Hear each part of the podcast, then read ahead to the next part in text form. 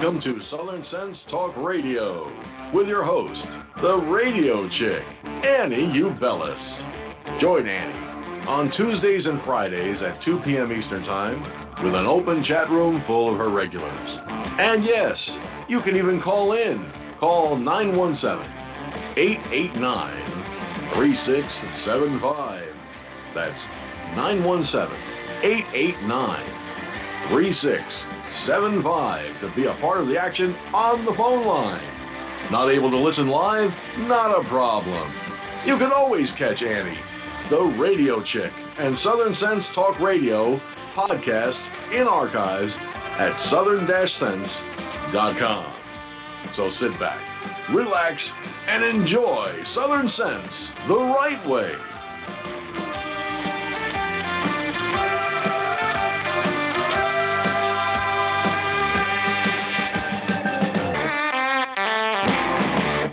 Good afternoon. Welcome back to another adventure here on Southern Sense. You're listening to on Blog Talk Radio, SHR Media, The Lone Star, Daily News, up in iTunes, Stitcher, Spreaker, Facebook, uh, YouTube, and oh gosh, half a dozen other different places.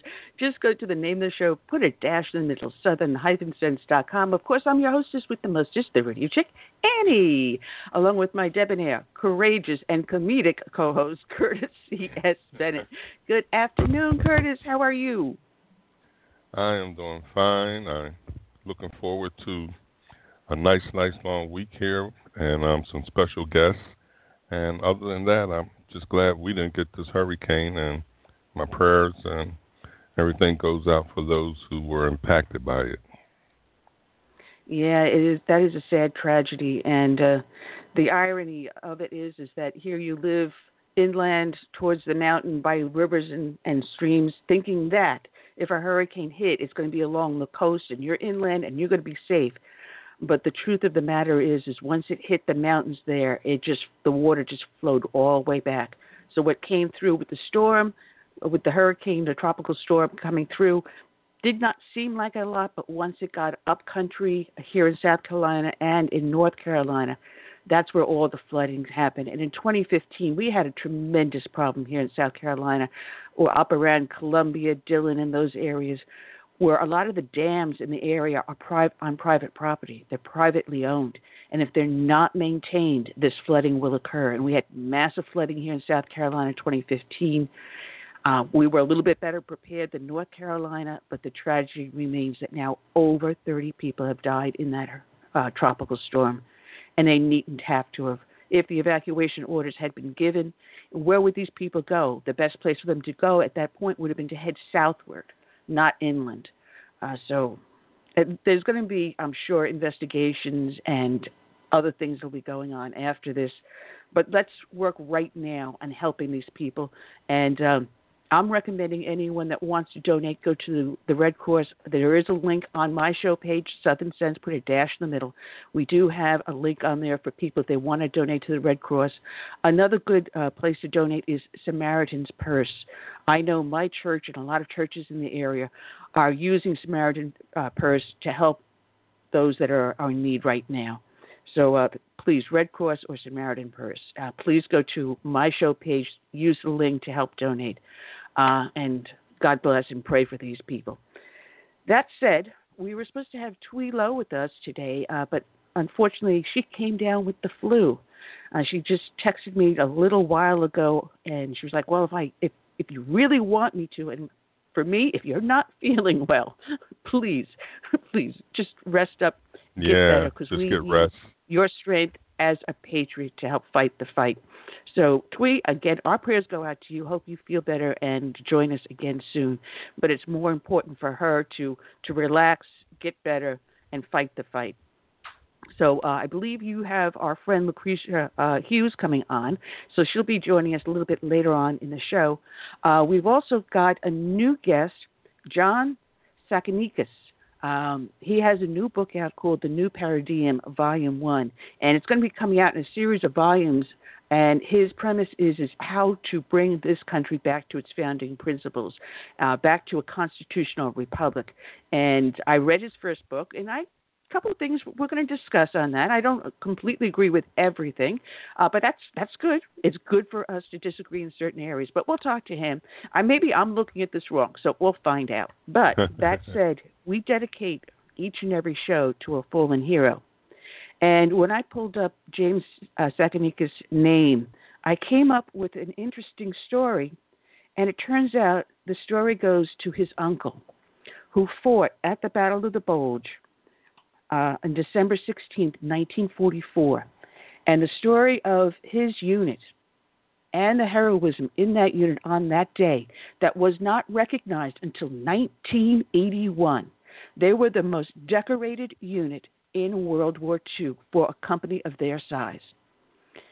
So this dedication is going to go out to the 18 men of the Intelligence and Reconnaissance Platoon, 394th Infantry, 99th Division, who fought at the Battle of Lanzerath Ridge on December 16, 1944, on the first day of the Battle of the Bulge in World War II. 18 men faced over 500 Germans. And this is from several different sources, including Wikipedia. And it reads The Battle of Lanzerath Ridge was fought on December 16, 1944, the first day of the Battle of the Bulge during World War II, near, near the village of Lanzerath, Belgium, along the key route for German advance in the northern shoulder of the operation. It was fought between two squads totaling 18 men belonging to an American reconnaissance platoon, four U.S. forward artillery observers, and a battalion of 500 German paratroopers during a day long confrontation. The American reconnaissance troops inflicted dozens of casualties on the Germans and delayed by almost 20 hours the advance of the entire 1st SS Panzer Division, the spearhead of the German 6th Panzer Army. The Germans finally flanked American forces at dusk, capturing them. Only one American, a forward artillery observer, was killed, while 14 were wounded. German casualties totaled 92. The Germans paused, believing the woods were filled with more Americans and tanks. Only then, SS Standardfuhrer Joachim Peiper and his panzer tanks arrived at midnight. Twelve hours behind schedule, did the Germans learn that the nearby woods were empty. Due to lost communications with the battalion and then regimental headquarters and the unit's subsequent capture, its disposition and success at delaying the advance of the 6th Panzer Army that day was unknown to U.S. commanders. Lieutenant Lyle Bouck considered the wounding of most of his men and the capture of his entire unit a failure. When the war ended five months later, the platoon's men, who were split between two prisoner of war camps, just wanted to get home. It was only after the war that Bouck learned that his platoon had prevented the lead German infantry elements from advancing and had delayed by about 20 hours their armored unit's advance. On October 26, 1981, after considerable lobbying, a congressional hearing, and a letter writing by Bouck and every member of the unit was finally recognized for their valor that day, making the platoon the most decorated American unit of its size of World War II. And this is from the MIA project. And in it has the words of Private William Sak Tsakanikas. And it reads 19 year old William Sak Tsakanikas was the fourth of 10 children of Greek immigrants living in White Plains, New York. Transferred from the ASTP, he had joined the Intelligence Reconnaissance Platoon of the 394th Infantry as runner the INR platoon, led by a 20 year old Missourian, First Lieutenant Lyle J. Bouck, Jr., was about to enter history as the most decorated platoon of World War II. The 18 man platoon was in position on the extreme right south flank of the 99th Division. They were the ears and eyes of the regiment. Bouck's soldiers occupied a wooded knoll northwest of Lanzerath where they observed a large open area known as the Losheim Gap. To the east, The gap led into Germany and the defenses of the Siegfried Line. The gap also extended four miles to the south, becoming a series of rolling hills extending to a high wooded plateau known as the Schnee Eifel. The latter was held by the 106th Division, but the gap itself was only occupied by a cavalry group. Though small and seemingly insignificant, the village of Lanzerath was vital for the German planners of the I SS Panzerkorps. The road going through the village was Rollbahn D on their battle map, the attack route for the Kampfgruppe Peiper. In the early morning of December 16th, the leading elements of the 3rd Fallschirmjäger Parachute Division had to seize the village and open the road to the west for the tank column of the SS Colonel Peiper. Lieutenant Bouck's platoon will stand on their way and hold a platoon of German paratroopers for nearly eight hours, repulsing assaults wave after wave, inflicting tremendous losses among the attackers. At the end of the afternoon, without support, out of ammunition, the INR platoon was finally overrun and surrendered. Their heroic resistance brought enough time for year, rear units to reorganize and hold in place. In a letter dated the 30th of March, 1945, William Tsakanikas wrote Major Kreutz, his former commander. Just as it was getting dark, they started their main attack, and all hell broke loose. Sergeant Slape jumped on a 50 caliber and opened up, and we were all firing. I do know they got Slape, but the 50 caliber was silenced. After a while, the battle started to die down. They must have knocked out some of our holes on the forward slope. The grenade started exploding near our hole. We could tell ours was the only hole still resisting. We were going to make a break for it when all of a sudden a burp gun tears into my face. I could just remember being taken down the hill by this Jerry aid man and Lieutenant Bouck. The hill was strewn with the dead Germans. They put me in a house with German wounded all over the floor, and remember seeing Lou Kalil wounded. The last I remember was Lieutenant Bouck giving me my Bible and two pictures of my girl. He told me they were separating us. I do not remember anything after that until I woke up in a German hospital. The sacrifice of Lieutenant Bouck's platoon disappeared in the turmoil of the battle until it was finally recognized in 1981. Nine Bronze Stars, five Silver Stars, and four Distinguished Service Crosses were awarded, including one for William J. Tsakanikas. His citation read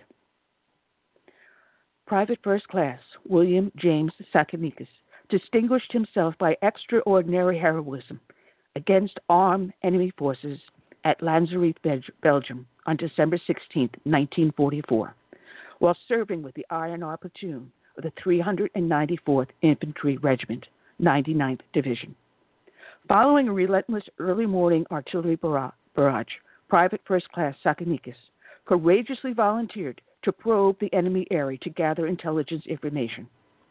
Returning later to the platoon position, he reported small arms fire nearby.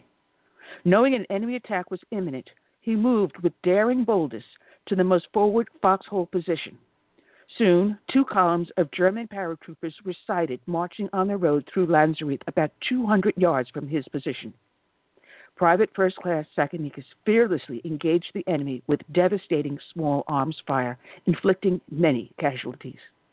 Throughout the day, he fired his weapon point blank at the enemy and helped repel three separate frontal attacks, despite being outnumbered 15 to 1. On the second attack, Private First Class Tsakanikas left his foxhole and boldly manned an exposed 50 caliber machine gun, where he increased the hail of fire on the advancing enemy. As the third frontal attack began, he ran in the face of withering fire to a forward position where he placed effective point blank grease gun fire on the enemy.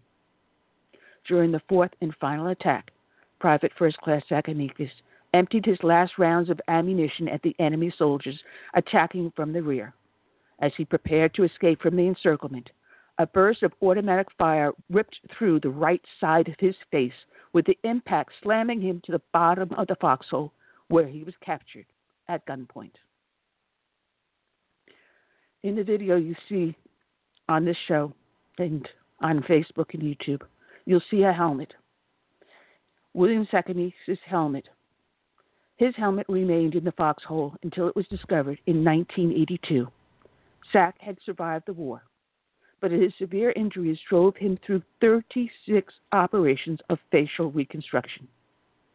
He passed away on June 22, 1977, at the young age of 52. Today's show is dedicated to the brave men of the Intelligence and Reconnaissance Platoon, 394th Infantry, 99th Division, at the Battle of Lanzerath on the Battle of the Bulge on June 16, 1944. These are truly heroic Americans. We also dedicate the show to all the brave men and women out there that serve in the military, from the birth of this nation through today and into its future, and to all the brave men and women that serve as first responders, be they firefighters, police officers, or emergency services. We dedicate it with this song, Amazing Grace.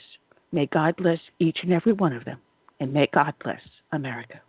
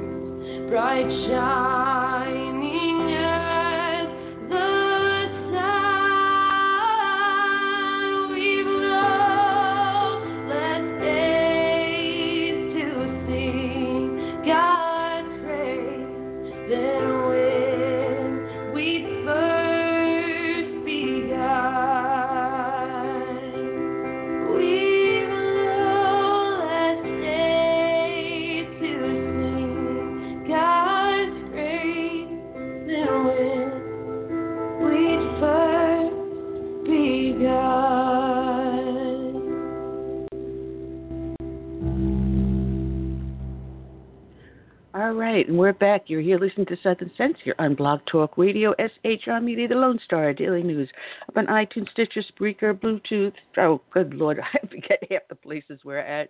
Oh, please just go to the name of the show, Southern Sense, put a dash in the middle. And also, when you go to the name of the show, Southern Sense, check out Earthwater. Please check it out. Click on the link. Get yourself a case of Earthwater, and I'm telling you, it's very healthy and happy. And become an affiliate. And that way you can make some extra bucks while you're getting healthier. So check it out. Southern Sense, put a dash in the middle. Click on Earthwater also. All right, we got ourselves a great show here, Curtis, and we've got a stand in at the last minute. Why? Thank you very much, Lucretia Hughes. Good afternoon, Lucretia. How you and welcome doing? back to the show. All right. Thank you so what much for this opportunity. Oh, what a trooper though to jump in last minute. But you know what? All the no- notes I made last night are not going to waste. everything.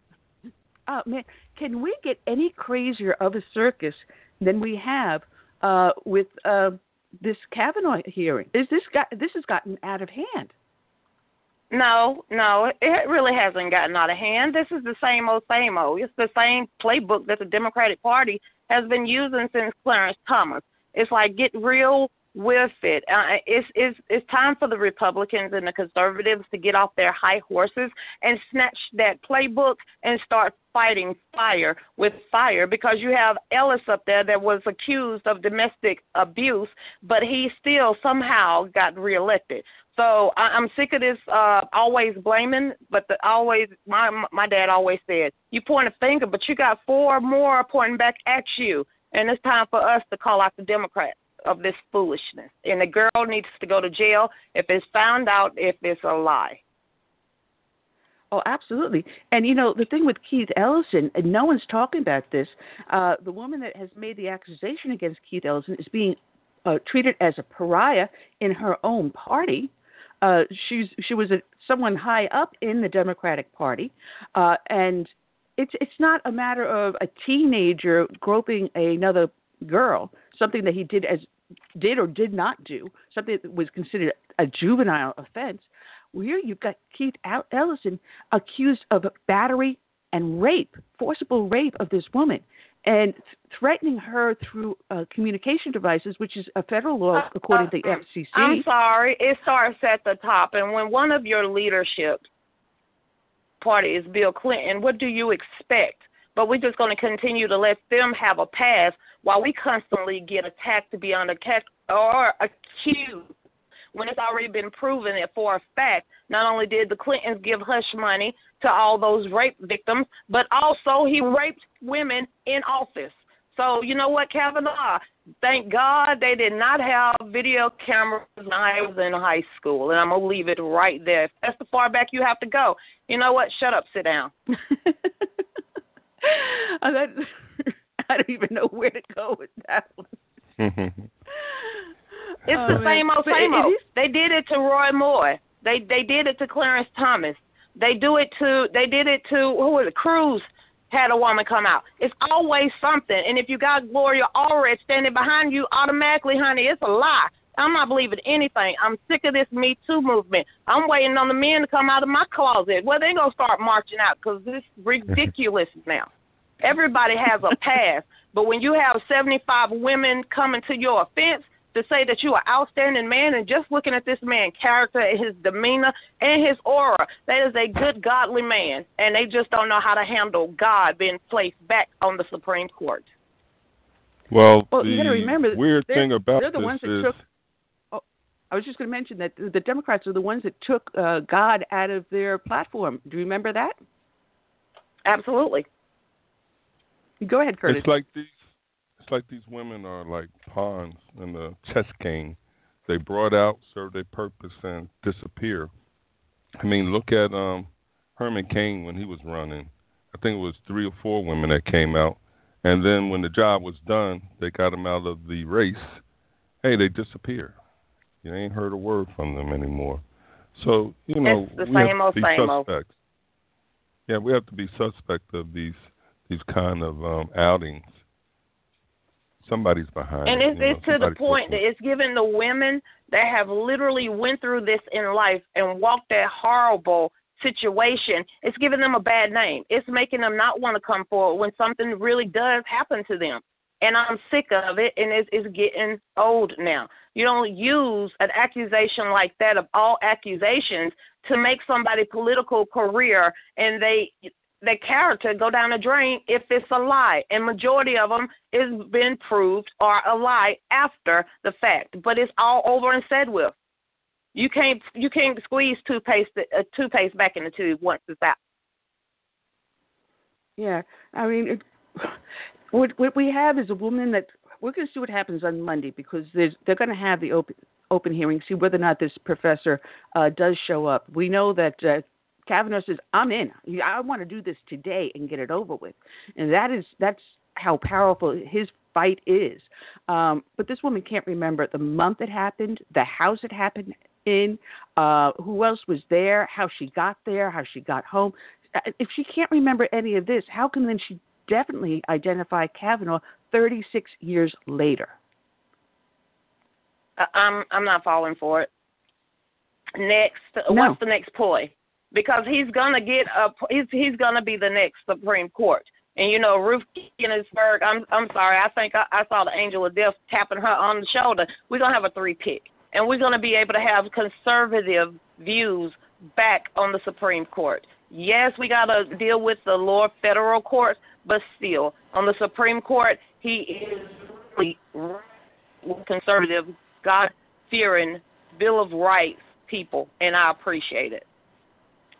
Well, you know, here the Daily Mail had picked this up. Why the British get at this and we don't pick this up? It seems that this uh, individual that's accusing Kavanaugh, his fam, her family, has had interaction with Judge Kavanaugh's mother, who happened to also have been a judge. Seems there was a property dispute back in 1996. Uh, in which the judge ruled against them in uh, dealing with the, something about going into default. Now they still own the house, the family. So whatever it is, it worked out. But it seems it may have been revenge. Their family going after the Kavanaugh family because of this 1996 ruling his mother held. So why isn't this being brought forward? It is being brought forward. It's just not being about. I knew about that. I knew. I said it last night on my show because I do a, a nightly show on Liberty One, and that was one of the topics that I brought up. It's a woman scorn. Maybe who who knows what the heck it is, but this chick here, um, I don't believe her. I I, I she's to the point. It, it's to the she is so blatantly lying. It's it's beyond report right now. And when you have people like Feinstein and everyone else that is trying to hold up the vote, you know what? He's going to be appointed. So this circus, and I call it a horse and pony show, needs to go ahead. What they're gonna get uh, get mad about next? Squirrel. I'm I'm waiting on the next squirrel. It's like a dog. They can't figure out what the heck they really fighting for. So what what's the next topic? Because this is ridiculous, mm. and I'm about tired of it. When we talking about the kids being separated, or did they forget about them, or they just fell off like Las Vegas? Las Vegas. I'm, I'm about well, tired of the media, politicians, and this. well, we got a caller in on the line. Let's bring along Cool Mike. As soon as the computer, just, there we go. Cool Mike, welcome aboard. Uh, where did we find this guest? Hallelujah! Oh my God! Hey, Mike. My first hey, question: Mike. Why? Hey, Curtis. Say Annie. I guess I forgot the intro. I'm so excited. I'm actually getting turned on listening to somebody who has some backbone. Why? The question for the guest: Why are we, as a conservative, so gutless? We're a bunch of pussies. No one will stand up well, and fight. Actually, if you got that type of attitude, honey, we are the new breed of the Republican Party. This this is something they've never seen before. They they are literally seeing blue-blooded Americans that are more conservative and hold the more Republican principles than the dang on Republican Party do, and that's what they're scared of. Is they scared of people like me and you that see what's going on on a daily basis and getting fired up and are ready to uphold what the Constitution and the Bill of Rights stand for. So you are the new breed of the conservative movement, and you better march forward like you are. Oh my God, man, Mike! I got to toss it back to you, Annie. I don't. I, I'm just like I'm in love. I have. Uh, oh my God! You fall in love too easily, Mike. Well, oh, the, the problem but, is know, we're always trying to make talk. Well, let's explain. No, no, no. Even these women who are falsely accusing, their agenda, we know, is communism. That's their agenda. Anything they can do to participate in that, they do. They each are soldiers in the movement, and they'll do whatever it takes. But well, you, know, you don't understand and realize. I, I talk about this a lot. And in 1963, um, a Republican, a representative by the name of Albert Shalom, read, read into congressional records 45 rules of communist goals. And one of the things that you see everywhere today is each goal has been implemented not only by the UN, but by our government and also our former presidents, starting with uh, George Bush Sr. So this has been implemented. We just have a reprieve because we got a man that actually loves America and is giving us fire in our spirit to get out there and fight for our country back, not only from the swamp, but from the elite also and the UN before they push Agenda 2030 and uh, fulfill Agenda 21. You know, it, they had the Emmys last night, and of course, you know, the left was in full swing. And of course, they joke is like, well, back in World War II, fascism was the enemy. Well, what do you think Antifa is, you idiot? you know, it's fashionable to say I'm a communist, uh, but yet communism is the enemy of our republic. Fascism is the enemy of our republic. And I'm sorry, I don't care how many times you say right wing. Fascism is as far left as you can possibly with the filthy crud they are. So I it's get a play so on angry words. when I Everything get... is a play. Get angry. That is what we need. Is for the silent majority to actually get a backbone and quit being silent. It's going to take more than the 13% of the normal people of America to get louder. And we did that. So when you have, and you could call me, my new name is Patriot Drudge. I will be the drudge of society if that's what it takes to get my country back. well, if no one knows what that refers to, is Biden. Oh, oh, crazy old Joe, the dirty Uncle Joe. No, you um, should have oh, said creepy pervert. Uh, old Joe, he's he's oh. a pervert. Okay, let's get it together. It, that right there, you're gonna judge Kavanaugh, but every picture he is standing with a little girl or a grown woman, and he can't stop being touchy feely creepy old Joe. So they need to quit. if that is what the Democratic leadership is, thank God for ours. No, oh, no, Joe's just a hugger. Human... He's just he just want a little love. well, Uncle Joe was at the Human Rights Campaign annual dinner in uh, Washington D.C. on Saturday, and I lo- watched bits of his speech. I don't know how I managed to do that without a barf bag, uh, but he was talking about the intolerance coming, talking about us that we from the right, we that are conservatives, that are Republicans, are intolerant. And then just sentences later, he says, This time they, not you, have an ally in the White House. This time they have an ally. They're a small percentage of the American people, virulent people, some of the dregs of society. So, people, the new hashtag for the conservative movement is I am a dreg. Oh yeah. no, I'm Patriot Dread, and I'm getting ready to make a T-shirt that will be available tonight that says Patriot Dredge on it, and I'm gonna wear it really proud. Well, where can people find your your? Because uh, you actually do a video cast. Yes, um, Liberty One. Um, I'm on every night. Uh, also, um, with the T-shirts and everything, that's at www.libbyfoes.net. And it's trust me, I love my T-shirts and everything that um, it represents everything that's me, and that's just who I am. I I, I am literally doing everything possible that I'm not going to stop until I see some resemblance of America again, and not this division that they swear that we're supposed to be. Lucretia. Oh, that's a huge amen for that. Go ahead, Curtis. Yes. How are the um, state races shaping up in Georgia? Well, you know what, um, Stacey Abrams. You know my favorite word is fallback. She needs to fall back, have ten seats. Number one, the first thing you do is when you come, you come out. You're to say you you are willing to go door to door and confiscate our guns. And then the next sentence, you you want to say you want to sandblast Stone Mountain. She's lost and I, I'm I don't care how much money Soros throws behind her. I don't care if it's another ass off and handles race, but it's Brian Kemp all the way. That to me is who I'm going to vote for. So the Democratic, you know, the Democrat, I could care less, but that is you know, somebody needs to put her in her place. We're that's not Georgia, and and we're not a globalist socialist um, state. We're literally a sovereign state, and we don't need Stacey Abrams, and we don't need any influence from big government, any more Hollywood elites, or anybody else. We are Georgia. Did I just start uh, preaching? That's... Yes, vote Kemp.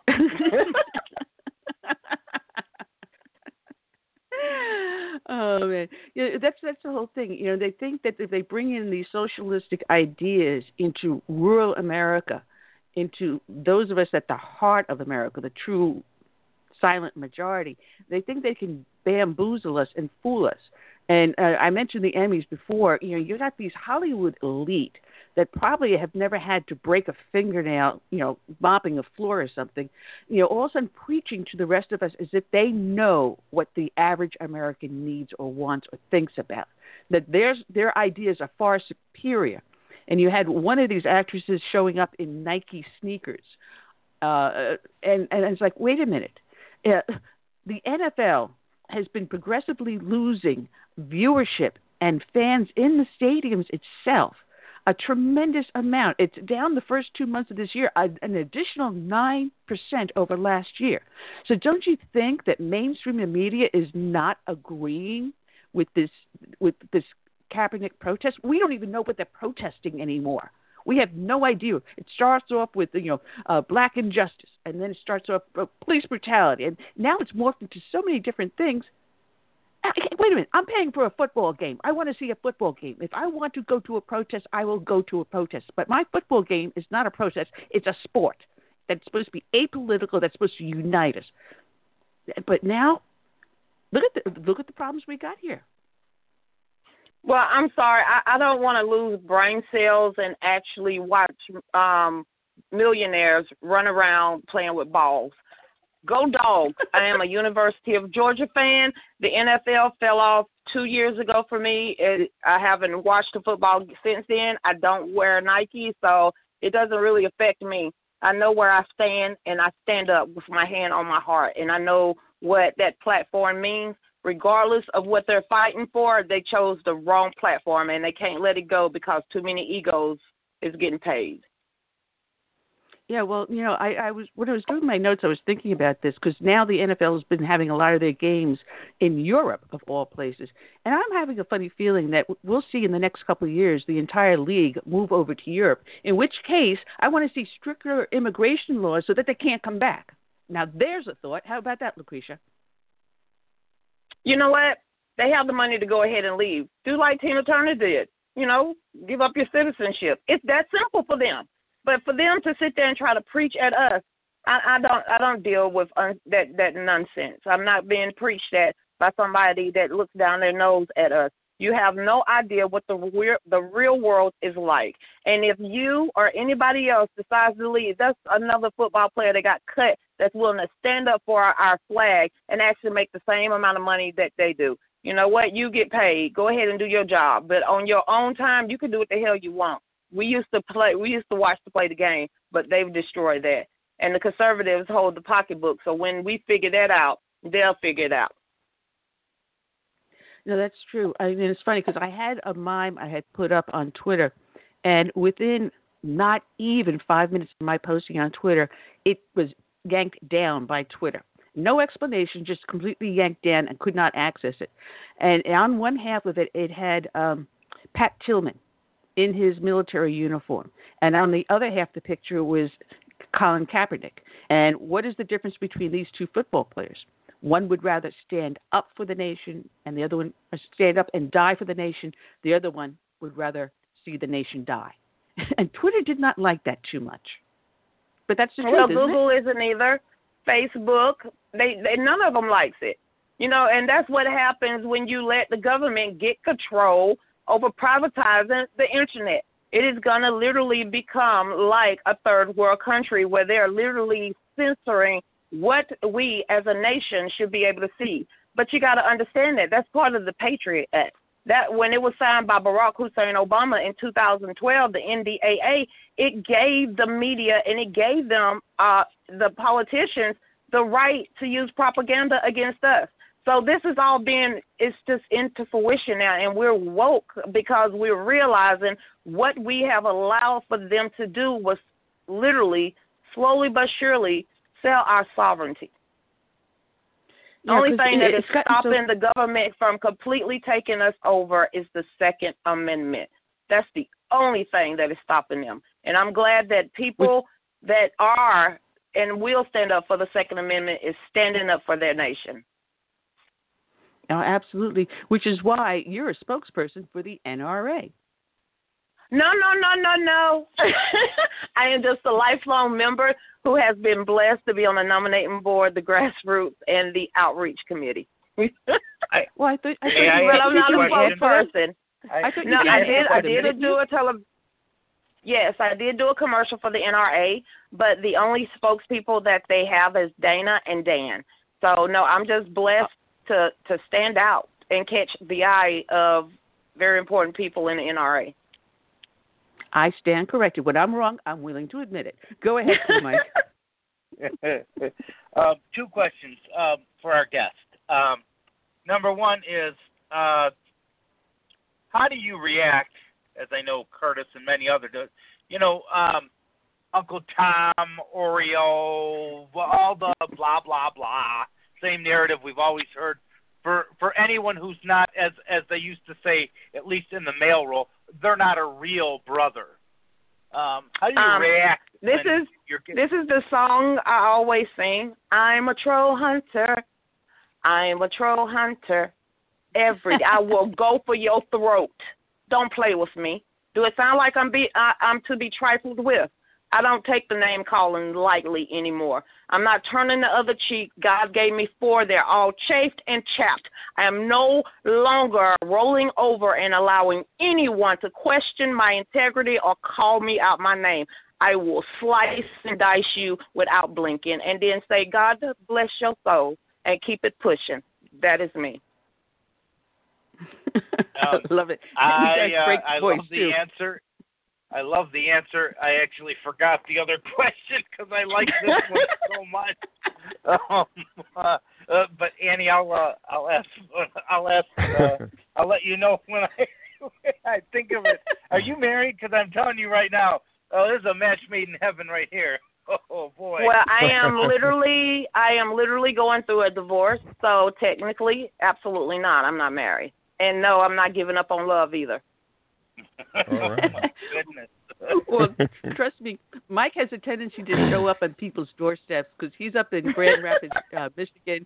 And one day, uh, there's this strange car parked in my driveway, and this guy's walking up the, the driveway, and I'm, my husband and I are looking at him like, "Don't tell me." He drove from Grand Rapids all the way down here. He was heading to Florida, for whatever reason.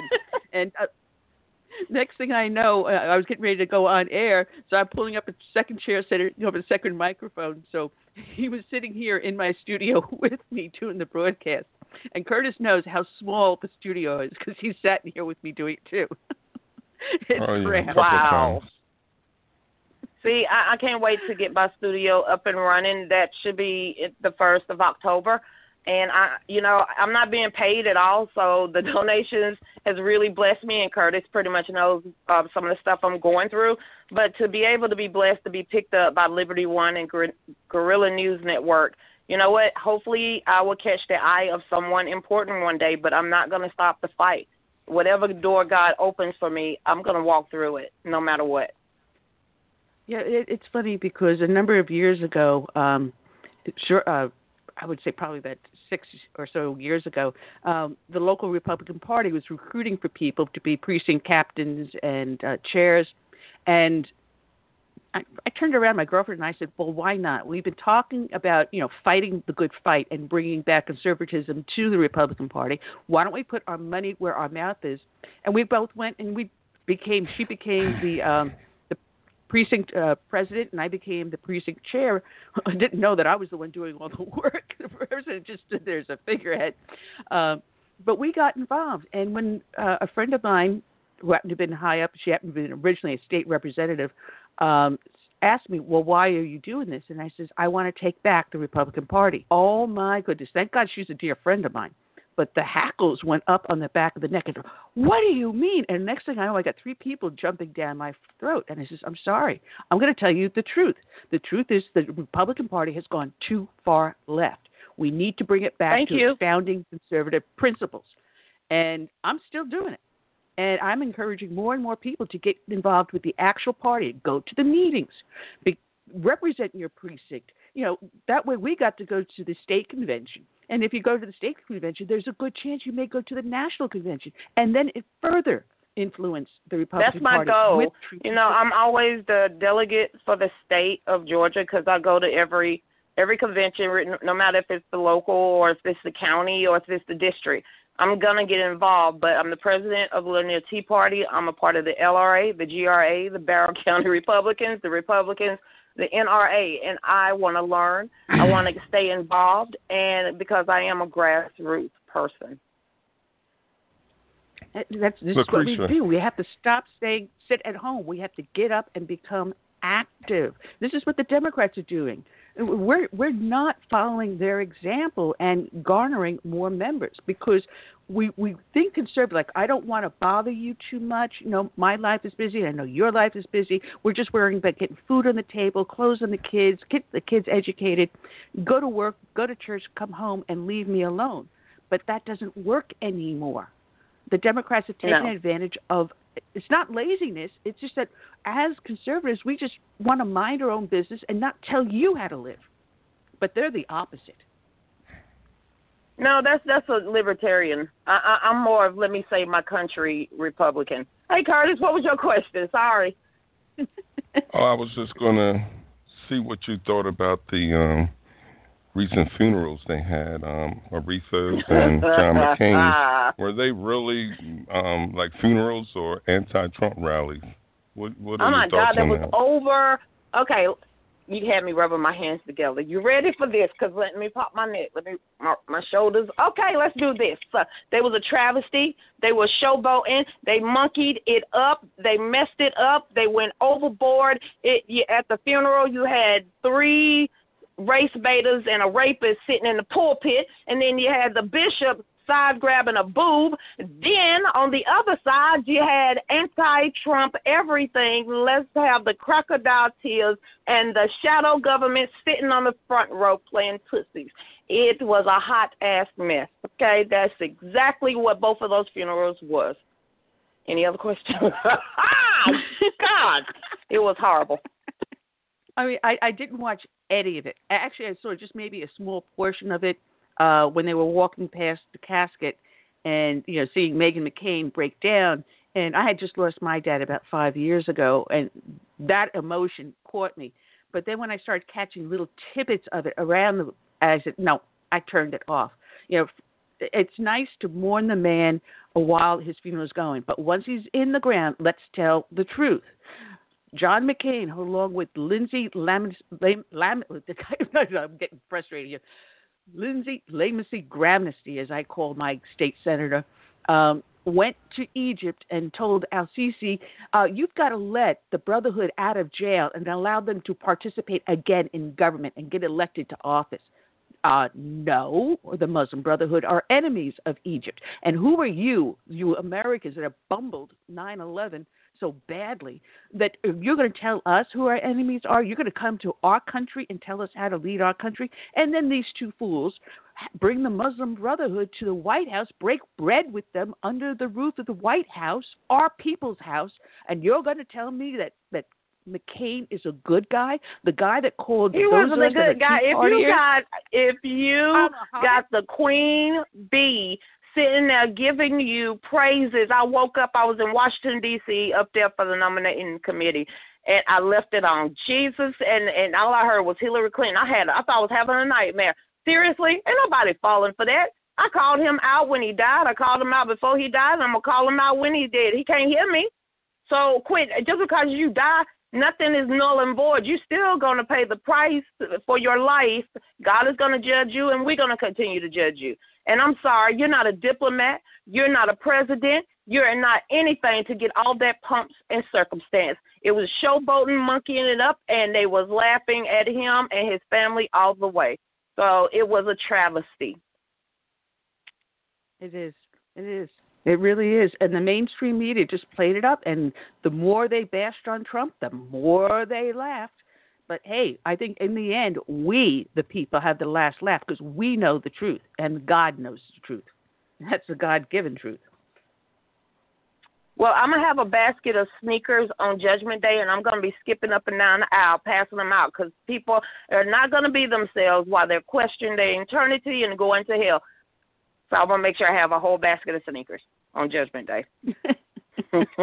well, the, I made sure there was no Nikes in any of our closets and no Nike logos on any of our clothing. And thankfully, we have none of it. our stuff goes no, I'm. I'm sorry. I'm not going to spend and waste that money. I'm not that vain to sit there and get that much money. I get some high. You know what? Give me some high heel shoes. I I have maybe two pairs of tennis shoes, and it might be Reebok and Pumas. So I'm good. I don't own anything of Nike, so you know I'm not wasting that much money on anything. Well, Mike, we you haven't ever... gotten your blood boiling. uh, enough yet. So I'm going to just throw something oh, out no, here. The, I'm not boiling. This is this is me on a daily basis. well, you know, Obozo has shown up in the the spotlight again. I guess he figured he was going to give yeah. the Democrats a boost in the midterm elections. And one of the things that just first off, he takes uh, uh, credit for the economy. I mean, the small business optimism uh, index has increased the highest level in over 45 years uh, because of the Trump tax cuts and the deregulation. But Obama takes credit for it, saying it goes back to my reelection in 2016. And then he goes further, uh, no, to the 2016, whatever he did. Uh, then he turns around and he says, people that are talking about Benghazi and the attack in Benghazi, it's a conspiracy. There's no there there. Hello, four Americans died. One was an ambassador. Conspiracy? Look, Carisha, this, this Okay, man, we're talking uh, about Obama. Obama, who the first thing he did was turn a return a bus. The second thing he did was the I call it the kiss ass tour of that's his first thing. Number two, he dropped our credit rating in case people forgot. Not only that, he gave us eleven trillion dollars more in debt because when uh, Junior left, we was nine trillion. When Obama took office, we was nine trillion, and then we was twenty, almost twenty-one trillion when he left. Not only that, not only the stagnant G, GDP that we had of 1.5% and the most of unemployment in across the board, the 49 million people on food stamps, not only the overbearing regulations, the taxes, the Obamacare, IRS, Benghazi, Fast and Furious, EPA. What the? I don't care what that man say. Shut up, shut it up, shut up.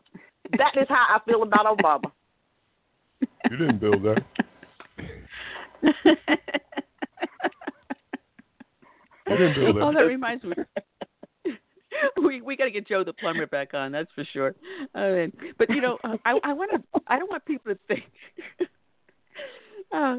I don't want people to think this is all, you know, bashing and it's all about bad, bad stuff. So I, I have something that's uplifting because there is hope for America because of people like you, Lucretia, like uh, Cool Mike, like Curtis, like myself, like those that are listening in in the chat room, that are those listening in on our Facebook and YouTube, that those are, are sitting here in the studio. Uh, one of whom, so, she is so sweet. She she actually goes out on Twitter and posts my show for people to say. So Sue, we no. always think of you and thank you for that. Uh, but here's hey, an uplifting story. She Sue got a special shout out. Um, from uh, flagsacrossamerica.com, uh, written by Michael Stanley. And he talks about this little kid. Uh, he has his ninth birthday, and he decided to celebrate his ninth birthday by having a party at Fox's Pizzeria. And who did he invite? He invited the local law enforcement to come over and have a slice to show his appreciation for the brave men and women in the community. And this is the second time he's done this. He did it when he turned eight, and he did it once again. Now, if a kid as young as this could see the beauty and glory of the United States of America, of the exceptionalism of the American people, there's hope. You know what? I see it every day. I see it during this hurricane. I saw it during the last hurricanes. I see it during house fires. I see it when people are hurting. I see neighbors helping neighbors. I see blacks, whites, Latinos. That is who America is. We help one another. What you see in the media is not the true representation of everyday America. So that right, that story right there is something that put a smile on my face that is being acknowledged, but it's happening every day. We're not a third world shithole. We are the United States of America. We are exceptional and our founding fathers made sure we was that way and it takes us and everybody else to show the next generation that we are the greatest nation on earth for a reason that's a huge amen to that. You know, something I've also noticed because you know my church, uh, we're in a major epic battle. Uh, we split from the Episcopal Church. The Anglican, for a while back in the 1960s, had joined up with the Episcopals, and when we split, now they're trying to take the property of 23 churches because we said, hey, wait a minute. The, the scripture tells us that it's marriage is between one man, one woman. As a matter of fact, Christ himself said it's one man, one woman. Uh, he talk about you know same sex in the scriptures and Christ, and no, it's man, it's heterosexual.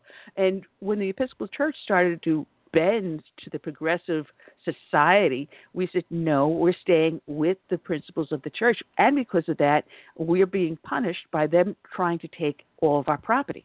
And our church goes back to 1712. But I am seeing. You got to understand and realize back. that the UN tent- tentacles are in every major church organization. From the Southern Baptist Association, the UN is involved. They are literally transforming the Bible to a society they think it should go. You can't change God's word. You can't change and make God's world words fit into society. It doesn't happen like that. And everything that we're seeing right now and everything that we see because we are woke and we know and we're saved and we love the Lord, that it is happening before our eyes. But I, he gave us a reprieve when it came to President Donald Trump. And people need to wake up and realize this that if they have reached so far, they are now in our churches. And that is why people say, what, what needs to be, what needs to happen? You need to have the Black Robe Brigade back in the pulpit. You need to start preaching and teaching about God and Jesus once again because that is what's happening, and that is why society is going to hell in a handbasket because they have literally written God off the face of the earth. And until people like us realize and, and shout about our faith and what God has done for us, then our faith is in trouble. Not not yeah. my soul, but our faith is. Yeah. Yeah. Hey, Mike. Hey, I just wanted to ask Mike if he ever just wanted to ask Mike if he ever remembered that second question. I wanted to hear that. um, no, I have not. I, I, I'm just like, wow, this is it. It is such a breath of fresh air. Um, I, I think what bothers me so much is early in the show you had mentioned they don't even remember where this began because every 24 hours there's a new smoking gun, yet all of them have been silenced. And I mean, they are under the impression that the media has some sort of weight. The day after the election is going to be the night of the election, and the day after, they're going to be looking at each other like, "What's taking place?" Um, because I, what I what I see are a bunch of idiot um, individuals uh, they're they're for socialism because they don't want to work and they they think they get it for free. Um, but my point being that back in the day, the media had a greater influence than it does now. I think that I, I think this is going to be a great midterm, and Obama's making the biggest mistake of all, trying to turn it into the presidential election. Well, technically, they don't have anybody to run. Huh? Who are you gonna put up there against Trump? Uh, there, it's, it's going to be it's going to be Hillary and Maxine Waters' ticket. That's going to be the dream ticket. ah, really? Let's do this. let's let's do this. I'm ready for that one. Come on, huh? Ooh, I'll I'll be the number one rated uh free host ever because I'm I dig in I dig a hole in them every night. I will literally pull up their past from when they was in college on down. We talking about Hillary Clinton. Clinton the queen of the Mafia Foundation. We talking about Clinton, pay to play. We we we talking about all these extra speeches, Hades, the the, the towel and, and the server. Bring it on. Let's do this. I want to see her get back up there. Hillary is also another gift that keeps on giving. Oh Lord, and, and they they have her with giving the Democratic message. And you know, some of the things I had pulled out uh, to talk about is that some of these people are saying there's going to be a huge blue wave coming through in this next election. Uh, we're going to just swamp this uh, election and everything else. Uh, let's see. Oh, who is this now? It was Republican Ruben. Uh, how the heck do you pronounce his name? Gallego, out of, a Democrat out of Alexander, saying that we're less than 60 days from kicking the SH out of the Republicans. this is what they actually believe. Uh, you got Governor Moonbeam Brown uh, was talking about Donald Trump and said something has got to happen to this guy. So is Governor Moonbeam actually uh, advocating for violence against a sitting American president? Is, Why is not? Maxine Waters already did it. I mean, come on, who's calling them out? Nobody's calling them out. So of course they're going to keep doing down. it until somebody push that thing on. Somebody is getting to the point that somebody they're going to call one of their disciples, and somebody's literally going to take that bait. But when you're having representatives out there calling for blood, don't don't be shocked when it happens. Okay, don't be shocked.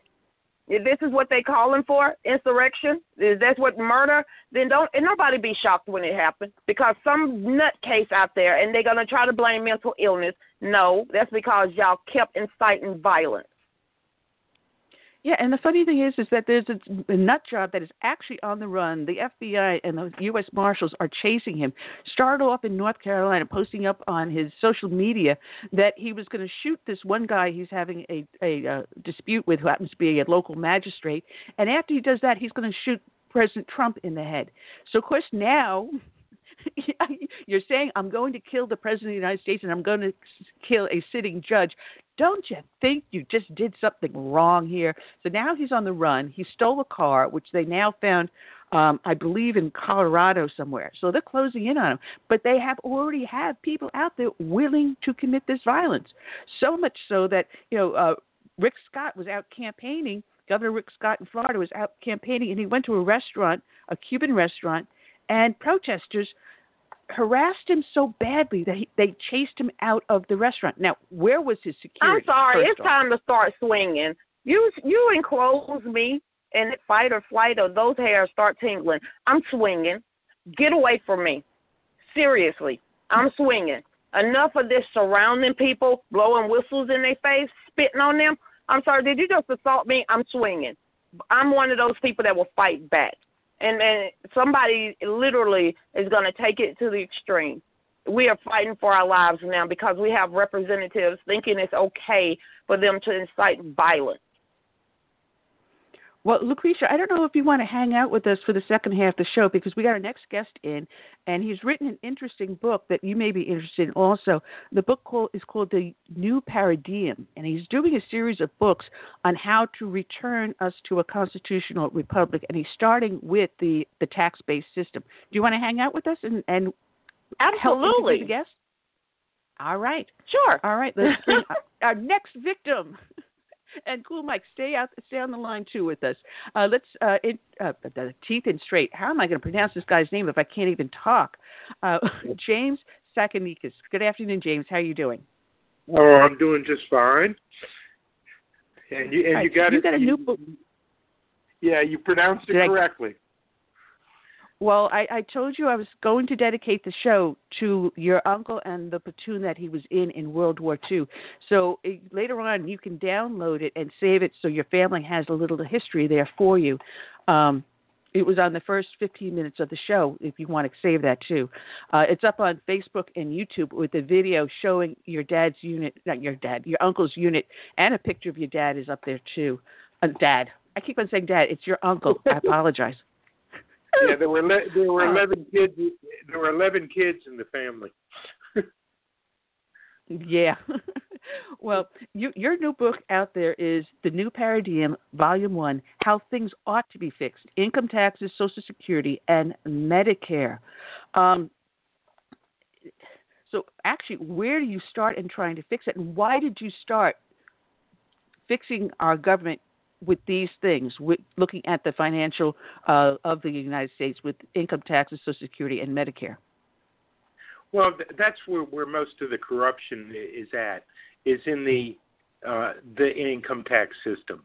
I mean, that's what the politicians use to manipulate society and control people. And and the the the problem with the income tax system is that it's so complex, nobody can uh, understand it. And so if we fix that first, then we can move on. So I, I sort of have a plan of looking at first let's fix the revenue side, then let's fix the spending side, and then we'll work on the getting everything else straight with the uh, Constitution before we get on to uh, other problems. I mean, healthcare, immigration, all that kind of stuff. But um, I, I'm a problem solver. I'm not just interested in. Uh, but I thought that that was an easy place to start. It's it's fairly simple. Everybody understands taxes. Uh, they all pay them, so it, it affects. It's something that affects everybody. Well, you know, is it a revenue or is it a spending problem? And which one is it, and which should be fixed first? Well, they're they're, they're both problems. Revenue, the revenue is is uh, a problem. Not so much that we don't have enough revenue. The spending is, is much more much more of a problem. But if you notice in the, in this book that it not just addresses the revenue problem, but it shows that there's like one and a half trillion dollars a year in tax expenditures that they call revenue, right? That that we're, we're spending our, our revenue. So one and a half billion dollars, more more than the total budget deficit, is tax expenditures, which are credits and subsidies, things like that. So when when you look at it, they call it revenue, but it's really really spending. Well, you know, the 16th Amendment gave us the IRS. But uh, what is the cost to the American people, uh, to nonprofits, to, to small businesses? What is the cost to us? Is there is it something we really should be worrying about? Uh, I, I think well, but basically there's there's so many problems that we we do. We it's not it's nothing to to worry about. Let's just fix it. All right. I mean, there, I continually see people. They always complain about this or complain about that, and they don't, you know, produce solutions to fix it. And it, the answers are not going to come from the politicians.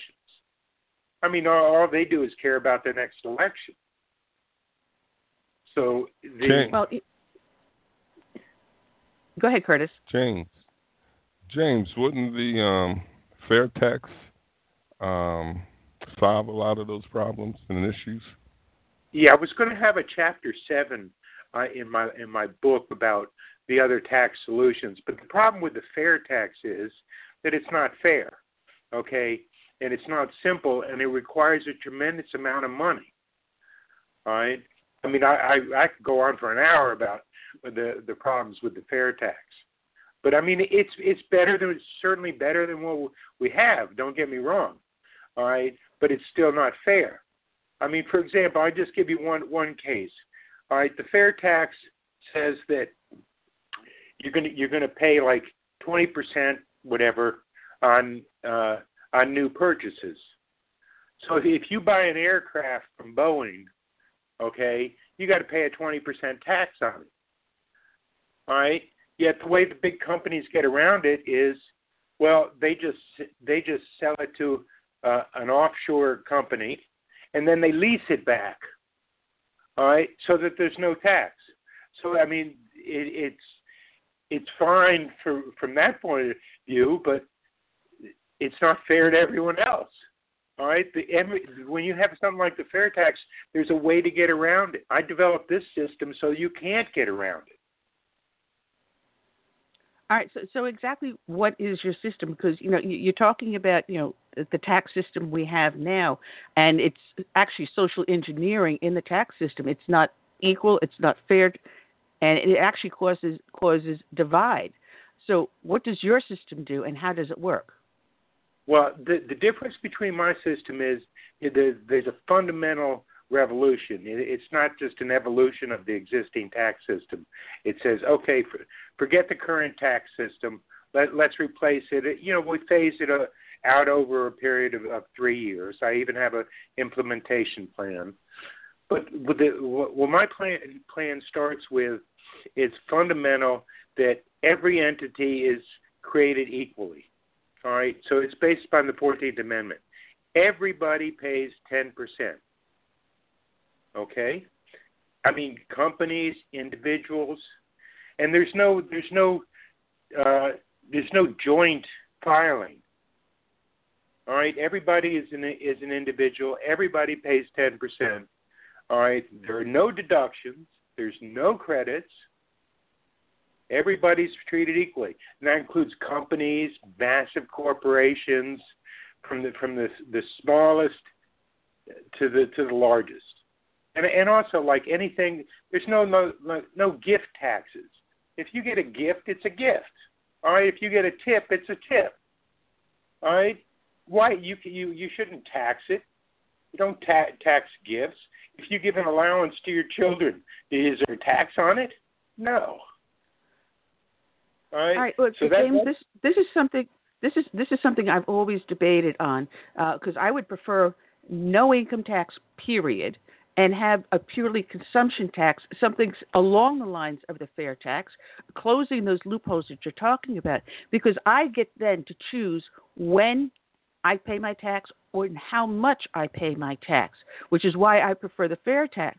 Whereas uh, the tax you're saying, if everyone pays 10%, sure, if you've got, say, $5 million in the bank, 10% is nothing to you. But if you're someone that's a small mom and pop shop and you're struggling to hire someone to help you, 10% is a huge chunk. If you're someone on the low income level, 10% could mean whether or not you have food on the table, uh, clothes for your kids, uh, or whether or not you buy that medicine you need. If you're a senior citizen, you may forego buying medication because you're taxed 10%. So the lowest person on the rung is paying the highest proportion of the tax per their income, where the highest person on the rung pays the least amount, is least burdened by the tax. So why would your tax be better than something along the lines of a fair tax? Okay, I've taken all that into consideration because that's just the 10% is just the first part. The second part is, is there a subsistence level uh, exemption where you don't pay it on the first $25,000 of income. So anybody that making minimum wage or even you know, a family, let's say a family is making between the, the husband and the wife, they're making fifty thousand dollars. All right, they pay no tax because going to have twenty-five thousand dollars each. They each filing separately. There's no joint returns anymore. Everybody is an individual. Sixty more than sixty percent of the people file as single persons. More than sixty percent. So the the majority of the people are already doing doing that. So then, with the subsistence level, and that includes a corporation, uh, a, a General Motors, going to get a twenty-five thousand dollar exemption. Now, what good is it going to do to them? All right. Plus, they're going to lose.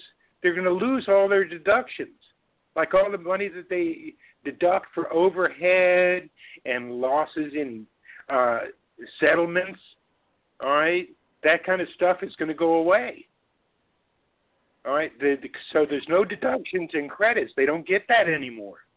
So their effective rate, it's actually like for for General Electric, they had made billions of dollars and paid zero taxes.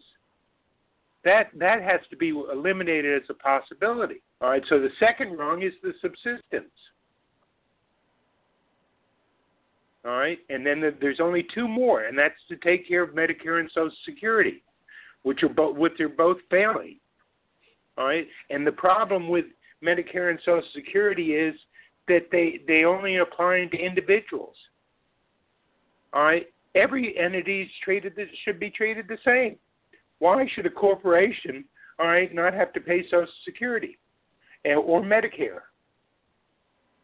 So by by lowering the, those rate, rates get lowered tremendously for the vast majority of the people, and now the corporations have to pay Social Security and Medicare. So you you take the ten percent and you add on five percent for Social Security and three percent for Medicare which is 18%, which is they're, if they're paying 21% now, that's 3% less, but then they don't have any of the deductions.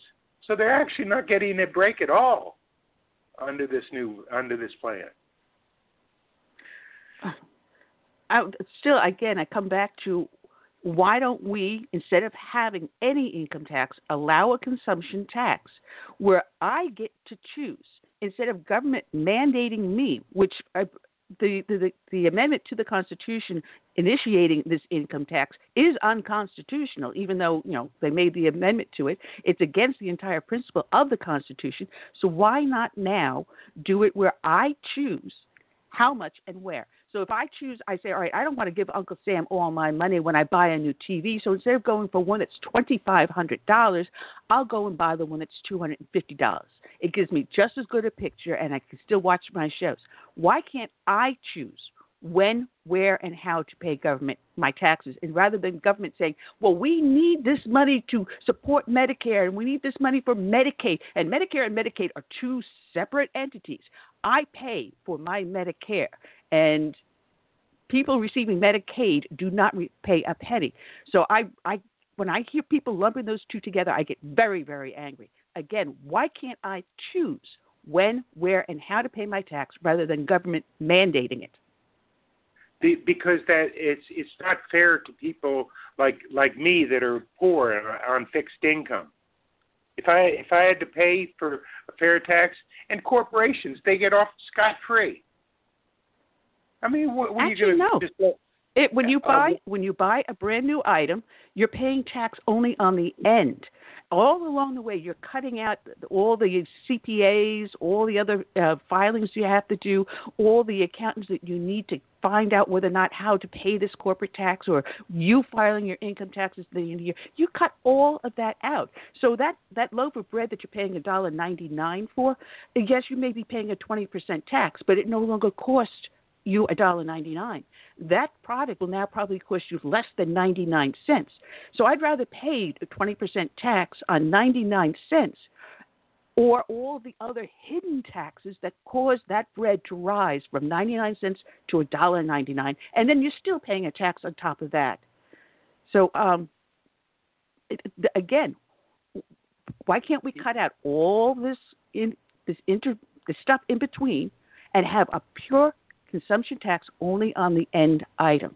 So, yes, that plane may be taxed 20%, but that plane may not no, any longer cost $5 million to build. It may only cost 2.5.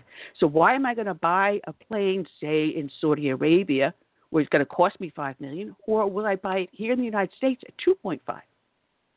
Do you understand the benefit of what I'm saying? Yeah, no, I, I understand. I've analyzed the fair tax and uh, upside down and forward. And there's fun, there's some fundamental things that are not fair about it. It's it's a regressive tax, and it hits a tremendous burden on the the lower income and middle class. If you take a corporation and they buy something new, all right, they're not going to buy something new. They're going to lease it, all right, and to avoid the tax. All right, so there, there's well, someone so has many to buy that someone has to buy that equipment in order to lease it out. So therefore, the tax is still being paid on it. And you, you say it's unfair to those on the poor end, but someone that's poor is not going to go out and buy a two hundred and fifty, twenty five hundred dollar TV. They're going to buy the two hundred. So you know it's going to be beneficial to the poorer end because now products and items will cost less.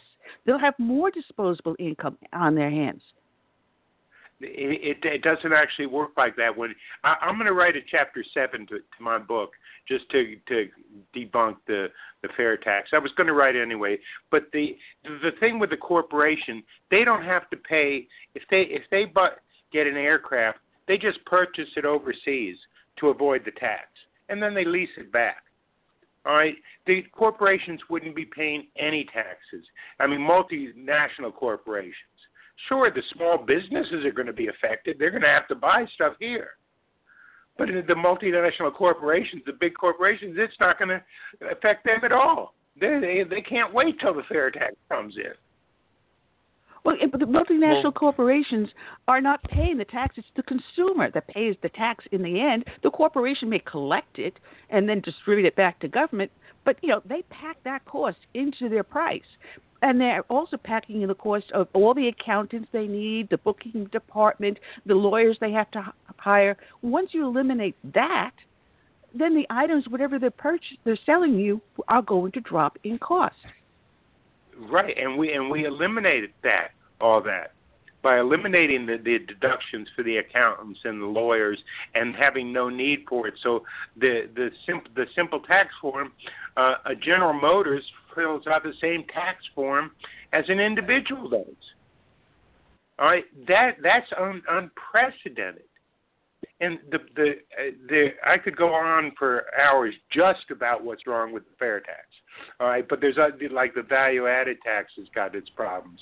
They all they all I've analyzed all their problems, and when you look at the fair tax, sure it sounds so fair, all right, but it's not in reality. James. All right, how is it not? I was just trying to figure out how it's not fair because if I'm someone that I no longer have to file an income tax form, I know government is not going to come out with their hand out to me and say, "Give me 10% of your income. You're earning $26,000, so give me 10% now." Um, how is that going to be fair when the person can turn around and say, "Hey, listen, I'm going to budget myself, and I know I have X amount of dollars coming in, so I can now afford X, Y, Z." Oh, wait a minute. I've got to save 10% of my income to pay Uncle Sam. And with the fair tax, a modified, or as Cool Mike suggests, I call it a tweaked fair tax. Take some of those things you object to in the fair tax out and close those loopholes. Where a guy can turn around, or a mother, a single mother can say, "Hey, I need this much money in order to get through the months. My kid have has shoes, they have clothes, they have uh, food on the table, we have the medicines we need for granny. We can afford everything rather than saying, I know I have to pay the government 10%. Plus, whatever I purchase, I'm still going to be paying taxes, additional taxes on. Let, let me ask you a question. Okay, what do you think the chances are of the government passing a fair tax and getting rid of the income tax? That, that it would be a long, a long, hard fight and there are people that are working on it.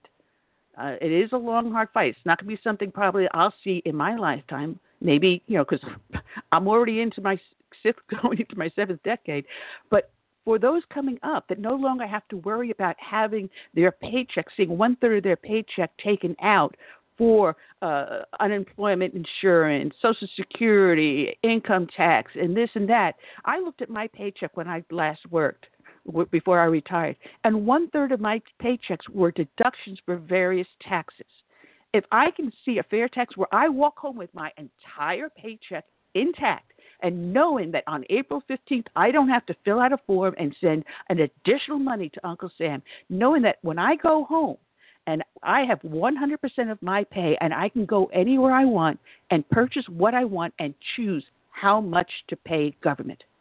What a wonderful thing that would be. Yeah, and and how does that how does that exactly affect Social Security? They're going to stop taking out Social Security because of that. The, the the tax that's collected on the item sold, a certain portion would go to say Social Security, or say to the military, or say to infrastructure. It, government, the Congress then would allot, decide, determine the revenue is coming in, what amount would go to which area of government to cover government and maybe we can then eliminate a lot of departments, such as the IRS, and cut down on government costs. Isn't that the problem right now? you, you're saying, okay, let's let the politicians decide how to spend it. Does not I mean, Congress have the power of the purse? Did not our founding fathers in the Constitution allot Congress the power of the purse? Yes, the, to power the purse, but it to, to socially engineer and, and how to spend it. If the money is, if they can just say, okay, this amount for Social Security, this amount uh, for Medicare. Whereas in my proposed system, I people don't pay the Social Security anymore. That's like seven percent on everybody's paycheck that you get that you get back because it's paid by the the employers. All right. Well, I, even, I personally want to see Social Security shut down. Honestly, had I been able to take my money that government took out of my check for Social Security for my future, if I was able to take that same amount and invest it over time where I chose, and if I chose not to, hey, that's my problem. That's an individual choice. But government has forced a choice on me with Social Security, with Medicare, with all these things. It take that away. I want to see Social Security as Ronald Reagan wanted to see it done independently, as George W. Bush wanted proposed to do. Make it a person's personal choice. Right. Get government out of controlling people's life from cradle to grave. Yes, I agree with you 100%. All right, the, I mean that that that's it is a future thing. That's why I say in the book, all right, we you know it's we're stuck with it for right now until something better comes along. Now something better will come along, but we have to fix some other things first. So it's a progression. I mean, I, I agree with you 100 percent the Social Security and the Great Society program and everything were just you know, very very ill conceived. All right, but James, it, it, yes, I want to say um, one of the problems we have today with the tax system is that people are so used to having um, money removed from their paychecks and they automatically just dismiss it because they know it's going to be taken but I think one way to expedite um, tax reform in this country is to have people themselves go and pay, you know, taxes so they can actually see what's coming out of their paychecks. And I think once that happens, it's going to be a revolution because they're going to say, "Whoa, I didn't know I was giving all this, you know, up." What are your thoughts on that? Right, right. No, I, I, yeah, no, I agree that everybody. I mean, if you got your check and then said, okay, now you now write a check to the government for this amount. All right, that that would be that would be uh, ideal because then people they'd, they'd say, oh, all right, this is terrible. all right, but the the problem is it, it's not necessarily fair to to everybody. So I mean, there was a lot of consideration going into determining this this tax system. All right, and the the problem is is that there's like no withholding from corporations, and, and I wanted to fix Medicare and Social Security at the same time. All right. So with this this system, I had to make it simple enough, all right, so that everybody could understand it, and nobody would have to actually file a tax return. You would just be getting money back every year. All right. Wait a you said something interesting here um, because the Constitution and the Declaration of Independence does not guarantee fairness. There never will be complete fairness. Somewhere along the way, someone's going to end up on the wrong end of the stick. It's just human nature, plain and simple. Which Go then again comes the, back to read the Fourteenth Amendment. Read the Fourteenth Amendment. It sure does guarantee fairness. It, it guarantees equality. All right. If you don't believe in equality for everybody. All right. It gives you an equality for an equal chance. It doesn't give you a guarantee on the outcome.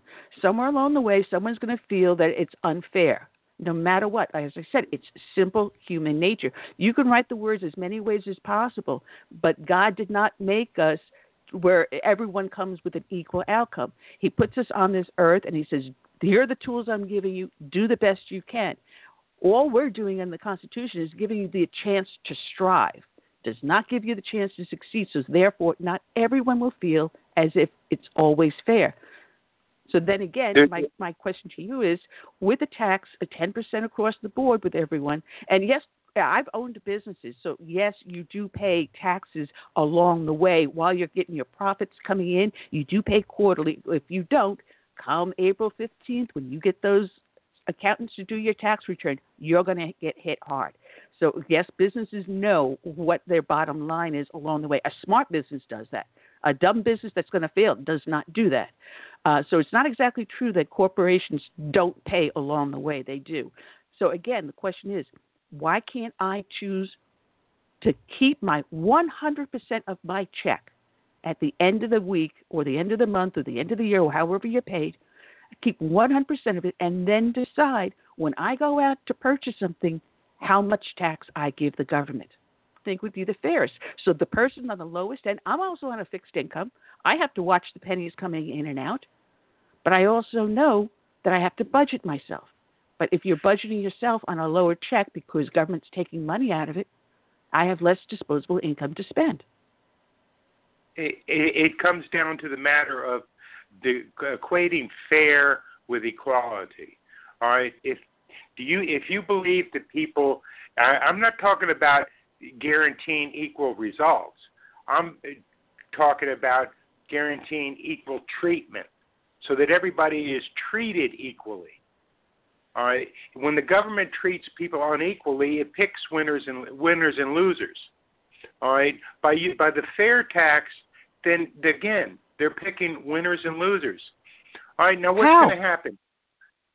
Uh, well, explain the, to me how they pick winners and losers when it's an equal tax on every single item. And before the person goes to buy that item off the shelf or off the, the showroom floor, they see exactly how much the tax is, and they can they can decide. Well, listen, I'm on a low income, so I can't afford a Mercedes Benz, so I'm going to go for the little VW Beetle.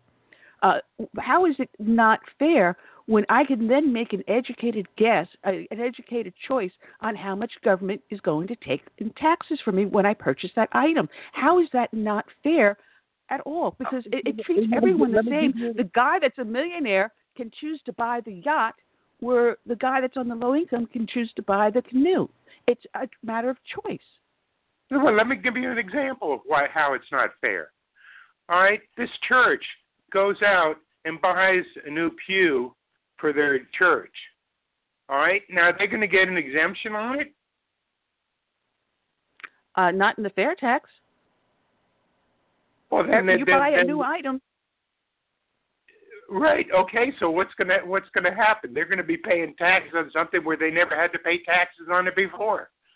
All right. So is is that is that fair to well, all the churches and the nonprofits? Right. So so here I am. I'm someone who does not earn a profit on this radio show for sure. But I, when I go out and purchase, I'm going to be paying taxes. So is it fair that a church that is taking in money from its parishioners and not being taxed on their income is that fair? The, problem with the fair tax is everybody looks and says, "Okay, is this fair to me?" All right, it's not looking fair to the to everybody. They they, they really don't care okay how it affects somebody else. But if you look at all the other entities in the in the country, the fair tax is regressive. I'm going to do a whole chapter on this just because just because of this. All right, I have already I've already written it. I just didn't didn't publish it, but I, but I'll, I'll add it. All right, because there's I could go uh, really I could actually spend hours just on the problems with the, the fair tax and give scenario after scenario. So in, in my system, if you look, I have scenarios of everybody from the, the very poorest, the largest multinational conglomerate, and how it would affect their taxes. And you can see that the people that are paying, I mean, compared to, to now, the people that are paying the uh, taxes, it, it's vast, vastly different the the low the poor income people get back money right, right away because the only thing they're paying right now are payroll taxes, and they get that all back. So poor people are, are the the problem is treating people equally. If people want to be treated equally, I'm no guarantee on equal results. That's the thing. The fair tax does not treat everybody equally. It lets the government choose winners and losers. That's the whole point is to get rid of that so that the government can't right. pick winners and losers. You're saying uh, this, this is what I still don't understand how government is picking winners and losers with the fair tax because it's it's a, a tax on every single brand new item. So I can choose at that point. Well, instead of buying a new car, I can buy a used car. So here I am, a, a person. I've been poor, trust me, and I've had payroll taxes come out of my by check, I didn't get back 100%. I no one gets back 100% on what they pay out. Uh, again, I can then choose. So it's not government picking the winners and losers; it's the consumer who then chooses yeah, the winners and losers. Yeah, but but what you're missing is that that that applies to to lower income and middle class people, but but the rich people don't buy stuff new; they lease it. All right, or they sell Not it. All. Not all. not no that that's a that's a rather broad statement. But I mean, it's obvious. It's they would obviously do that under the fair tax. There would be you know there what there would be nothing stopping it. There's nothing in the fair tax that would stop somebody from doing that. Nothing. But why why why would you? Because somewhere along the way, that leasing company has to purchase that product in order to lease it out. So if the purchasing company, the, the leasing company has to purchase it, then that purchase, purchase it overseas. It. Purchase it overseas. They're doing that now. They don't. They They're don't do that now. they, they don't. They, they, they, it doesn't. It doesn't. It doesn't work that way in reality. All right. They they don't do that now. They purchase it here, okay? Because there there is no fair tax. If there was a 23 percent, okay, fair tax, then everybody, every airline that bought a new new Boeing or any kind of jet, all right, would would would, would pay that. All right, but they wouldn't do that. All right, so you can it, that that's the extreme level from with with a, uh, an aircraft. But it go it goes all over the place. Multinationals will get off scot free there would, there would be no reason for them for them to ever purchase anything in this country. Never. I mean, what's the? Right, well, I mean. All right. Well, let's let's move on a little bit because uh, later on in the book, you you write here on page thirty that you said withholding all transactions that result in income are subject to withholding. This includes not only and this includes but is not limited to wages from employers, dividends on investments, interest on investments, and gains from sales of assets. The federal government will withhold from Social Security benefits above the subsistence level. Withholding is due when the transaction occurs. An employer pays withholding when the employee is paid, withholds when the dividend is paid. A borrower pays withholding when making interest on debt, uh, including to or from government. Failure to withhold is subject to a 15 penalty on the amount due. When you're saying sales of assets, um, are you talking about people that have yard sales or second, selling secondhand goods, items that they purchased and already paid a tax on?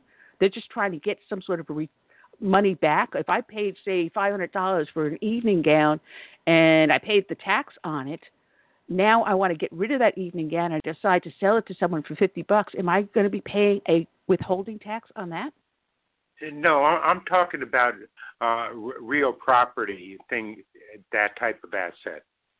Not not if you're having a yard sale, something like that. But but if you're buying right now, if somebody buys rare coins and stuff and then sells them for a profit, they don't pay anything. So those those are assets. I mean, I, I should clarify that uh, a lot more. But it's not it's not for it's not for the yard sale. It's for more things like real property. Uh, and then if you're if you're selling a car, that's that's not a, a sale sale of assets. All right, usually it'll be depreciated. But if if you if you're selling a car because you uh, fixed it up and you're going to make making a profit, then you're going to pay taxes on, on your profit if they, if you're in the business of doing that. Well, James, um, let's take the rare coin um, scenario. You purchase a rare coin, and I'm, you know, as a collector, you know, because most collectors they purchase um, quality um, rare coins, and then years later you decide to sell it. Now, when you purchase it originally, you pay taxes on it. Now, say like six years later, it went up in value, and you decide to sell it so you think you should be paying taxes on that again? No, you don't pay rare taxes when you buy a rare coin. what makes you think you did that? You don't pay any no, I was just, tax anything. I was just I was just wondering, you know, if in yeah. your plan you would have to um pay a second time. No, you don't even pay the first time with with rare coins. If you buy a rare coin for ten thousand dollars, and sell it the next day for fifteen thousand, you don't pay any tax on, on any kind. In your I plan or today? You, I was just bringing that up because you mentioned rare coins. Yeah, no, because I used to do rare coins. That's why uh, I mentioned it because I, I know that you you buy them and you sell them and you don't you don't report that unless unless you're in the rare coin business and then then it's part of your profit. But if you're just doing it as a as a hobby or something like that, as a collector, nothing. They they hmm. just totally miss that. And, and there's hundreds of things that they miss. Mm. Well, you know, in your plan, you also have it where, you know, there's a lot of my listeners that are weary of uh, Big Brother out there, and in your plan, uh, you're requiring people to establish an online profile that may be maintained by a smartphone, a personal computer, and/or by certified mail. Uh, and the information would be your name, your address, and email, social security number or taxpayer number, and various authentication answers. You know, people are uh, government has already in our lives everywhere. So here you're asking people to register. You also have people that are, you know, internet are not internet savvy. My mom, for one of them. So here you're having forcing people to register with Big Brother, aren't you? everybody with that has a social security card is already registered. It's not adding anything uh, new. If you have a social security card, if anything, that it helps control the the uh, illegal uh, immigration type aspect because everybody's required. Now, you don't have to have a smartphone or anything like that. You can do it all by paper, which would people uh, do now. So it's not required. It's just for the ease of simplicity. Right now, on my Social Security, I just go in on the web and go to the Social Security Administration and get all my documents and everything that I need. So it's already that way. I'm not changing uh, anything. They have the multi-level uh, authorization and everything. If you've ever been into the Social Security website, uh, I'm in there constantly checking things out. So I mean, it's not, it's not adding anything new. This just adding a little more uh, flexibility to it. All right. Well, I'm going to ask you another thing that I noticed in your plan. Um, there are those of us uh, that, because of the work we did, um, ha- we get a pension at the end when we retire. But depending upon how we t- retire, our pension is not taxed. Now, we've already paid the tax on the money going into the pension. We are now collecting that pension. Now, for example, um, here I am. I'm a retired New York City cop. I was injured in the line of duty uh, multiple times, and when they retired me, they said because you served and because we have this contract with you, we are not going to tax your pension. Under your plan now, my pension would be taxed. It, it depends on if it was taxed when when the money went in. If the if it if it was taxed when the money went in, then it doesn't get uh, taxed again. So there's no one of the things the key about my tax system is there's no double taxation like there is now. All right. All right. So now the, the question question goes a, a little bit further on the same thing though. The, the question goes is now, for example, um, I paid ten years in for the the time I did. I am now retired more than twenty years. Um, so now I've passed the amount that I've contributed, but because I have been injured in the line of duty, I am physically disabled. Would you then still tax it? Uh, I'm physically disabled. All right, I'm in a wheelchair. All right, did what? why why what about equality is is different? I mean, I don't want any special privileges because I'm disabled. All right, I want I want to be treated equal with everyone else. In fact, I insist upon it. Everybody should be treated equal. I didn't say you get the same results. All right, but why should you have a special treatment just while? Oh, I was injured. Oh yeah, okay. So well, so am I. I've been in a wheelchair for 30 years. Does that mean I want a special treatment? No. No, not asking for special treatment, but here you have people going out there protecting and serving and you with the understanding that, hey, I know I'm placing my life on the line to protect you. So you in turn say, if I'm willing to do this, should anything happen, you will be taken care of. You don't need to worry about that. You don't need to worry so that you can go out there and do your job. The same with the military. You know, they're going out there protecting and serving our nation. We should be giving them something a little extra because they're willing to place their life on the line. It's not like, you know, someone going out there and uh, scooping ice cream cones. You know, that's when you have someone that's willing to serve the nation, do you not think they would deserve something a little bit better? they do get something better. The the, the veterans get a get a hundred percent of their home financing. All right, people do get when you're a police officer, you do get you do get pensions. So that those things are already carved out. All right, this is you want something outside of your your all car what you already have carved out. Just why don't you look at just the part that you have carved out already all right, and if, and you can change that, you can increase it, all right. But to to Im, impose it upon every everyone else, it's like somebody saying, well, you have to you have to pay the, this money for this charity, even though you don't support the charity. I mean, sure, I agree. I, uh, police and military and everything should should get the the the, the most amount, but it shouldn't be different they they shouldn't be treated differently in the tax system. All right, they're treated differently elsewhere. They're given benefits, that kind of stuff. I agree with that, a hundred percent. But that the tax system needs to be neutral and equal to everybody. That, and that's the whole point is to separate it out from the rest of the society because they use it for social engineering. Right, and there's always somebody lobbying to get my piece of the action. Right. So it's not that I, I agree with you that they they should be treated spe- specially, but not in the tax system. Well, you know, the, one of the reasons why I ask is that you know sometimes you know uh, you have some a police officer that is severely injured and they live beyond what the life expectancy expectancy is of what they paid into the pension. Uh, Stephen McDonald was a perfect example. Uh, he was shot in the line of duty by a couple of thugs in a park back in 1986, and he only passed away last year.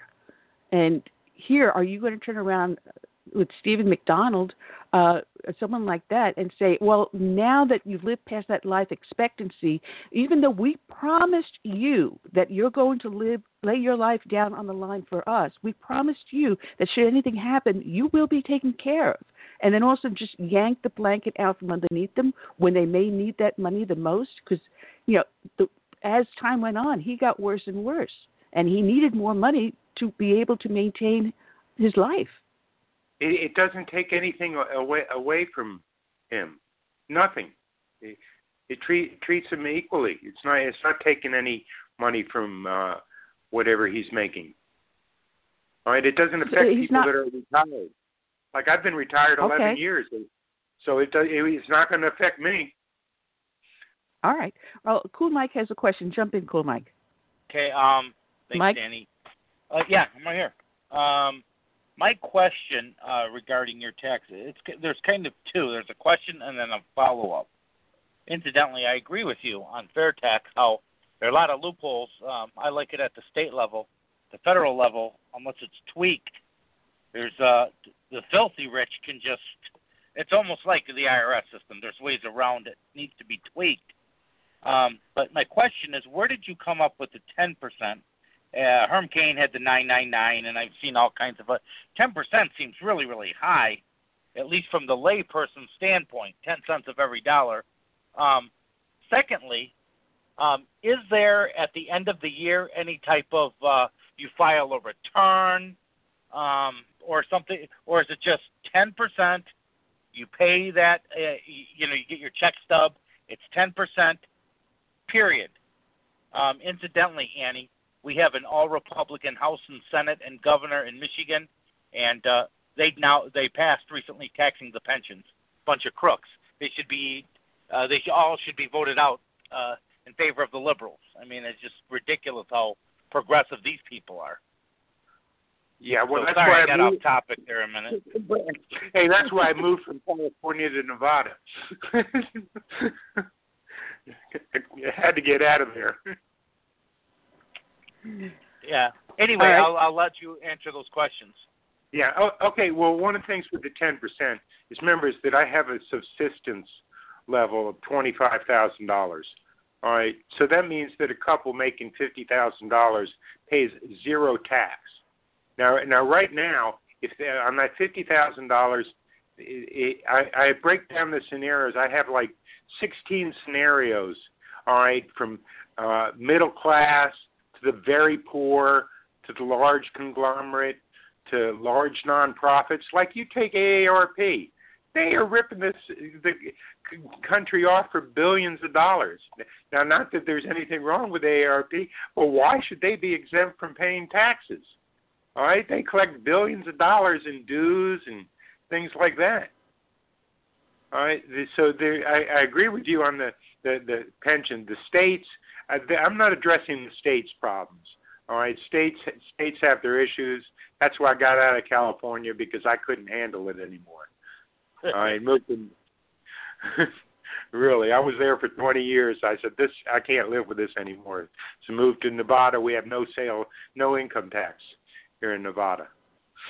Uh, okay, so, uh, well, I guess my my other question is, is why not five percent? Why not 15 percent?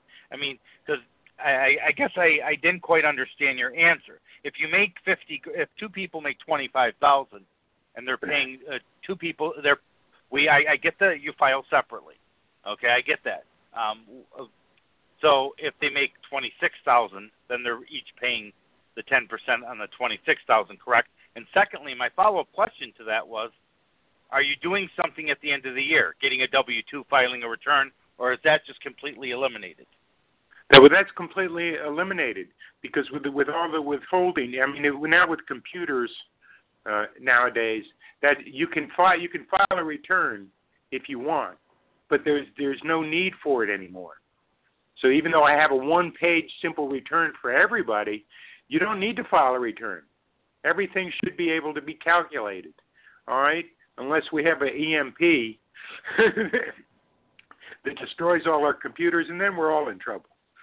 But there, there's no there's no returns to file anymore. You don't need all the you don't need the H and R blocks anymore.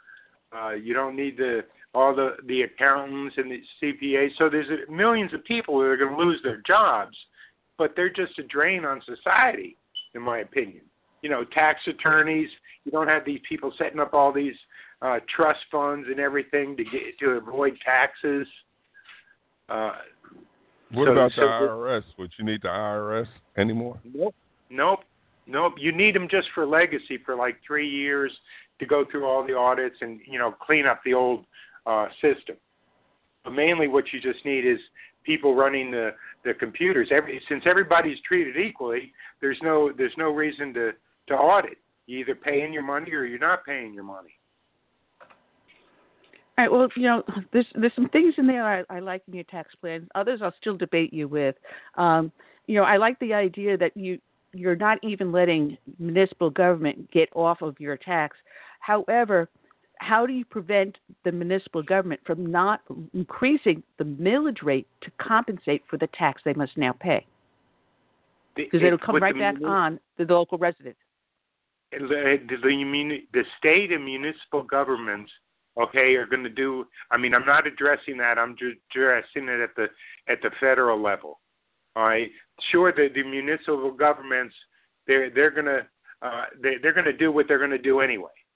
All right. I can't control them all. I mean, maybe down the future I'll I'll write a, write a book on what how state and local governments handle taxes.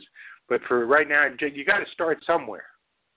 All right? mm-hmm. So the reason I picked, the reason I picked the ten percent is because the the to to make the numbers balance to pay for our system. All right, what the what the Constitution says we should be doing, like the military. All right, that's what that's what it requires. Now, once once you get it ever under control and get the budget under control, all right, that ten percent will probably go down. But I but I figure I pay ten percent to the Lord. I'm not going to be paying want to pay ten more than ten percent to the government. So yeah. that's why. Well, we're down to our last.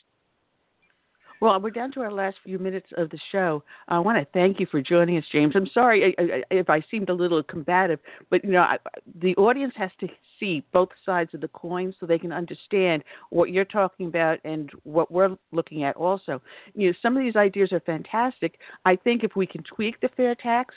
Uh, maybe use something like yours until we can get the fair tax passed, but tweak the fair tax so it would be equal across the board uh, as you say, you know, close up some of those loopholes we have, and then maybe we can start reclaiming our constitutional republic.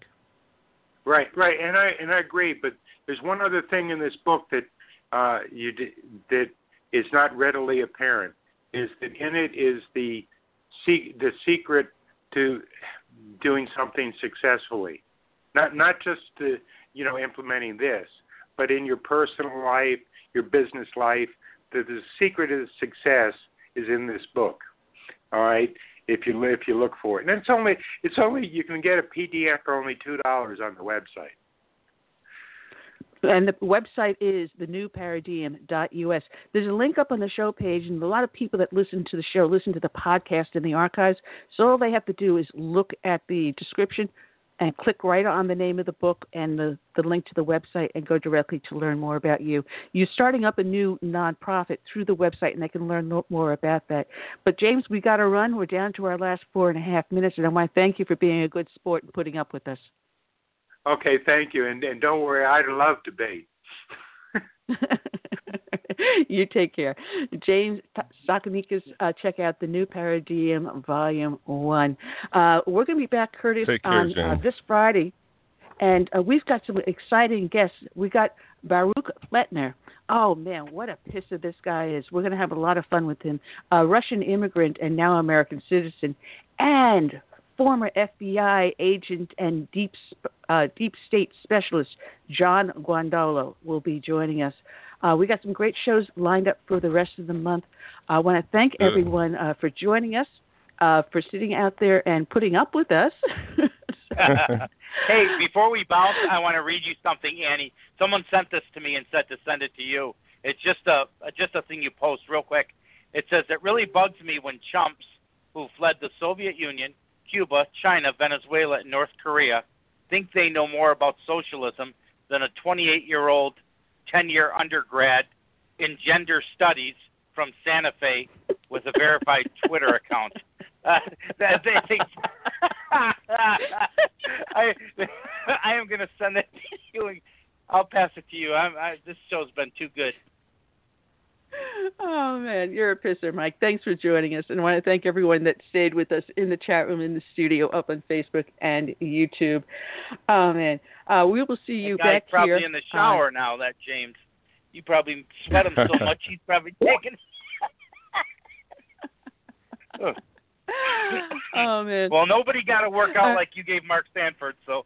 Uh, or Michelle well, Is it Mark Sanford, the congressman? Was it Mark? Yes. Yeah, Mark yeah. Sanford. Uh, yeah. Matter of Katie Arrington's going to be replacing him uh, come uh, this January. Anyway, I want to remind everyone again, join us back here uh, on Tuesday. So until Friday, I say yeah. Uh, Friday, right? Whatever. I say good night and God bless as I leave you with our closing song, "When the Roll Is Called right. Up Yonder." Curtis, Take care. Good afternoon, everyone. All right.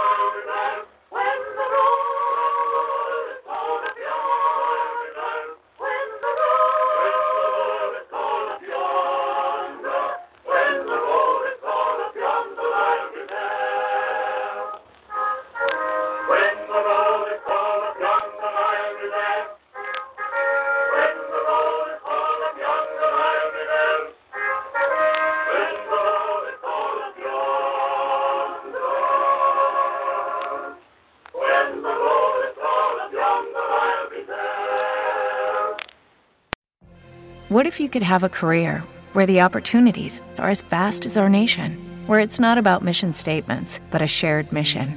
At U.S. Customs and Border Protection, we go beyond to protect more than borders from ship to shore, air to ground, cities to local communities. CBP agents and officers are keeping people safe. Join U.S. Customs and Border Protection and go beyond for something far greater than yourself. Learn more at cbp.gov/careers. Hello, it is Ryan, and I was on a flight the other day playing one of my favorite social spin slot games on ChumbaCasino.com. I looked over the person sitting next to me, and you know what they were doing? They were also playing Chumba Casino. Coincidence? I think not. Everybody's loving having fun with it. Chumba Casino is home to hundreds of casino-style games that you can play for free anytime, anywhere, even at thirty thousand feet. So sign up now at ChumbaCasino.com to claim your free welcome bonus. That's ChumbaCasino.com and live the Chumba life. No purchase necessary. Terms and conditions. 18 plus.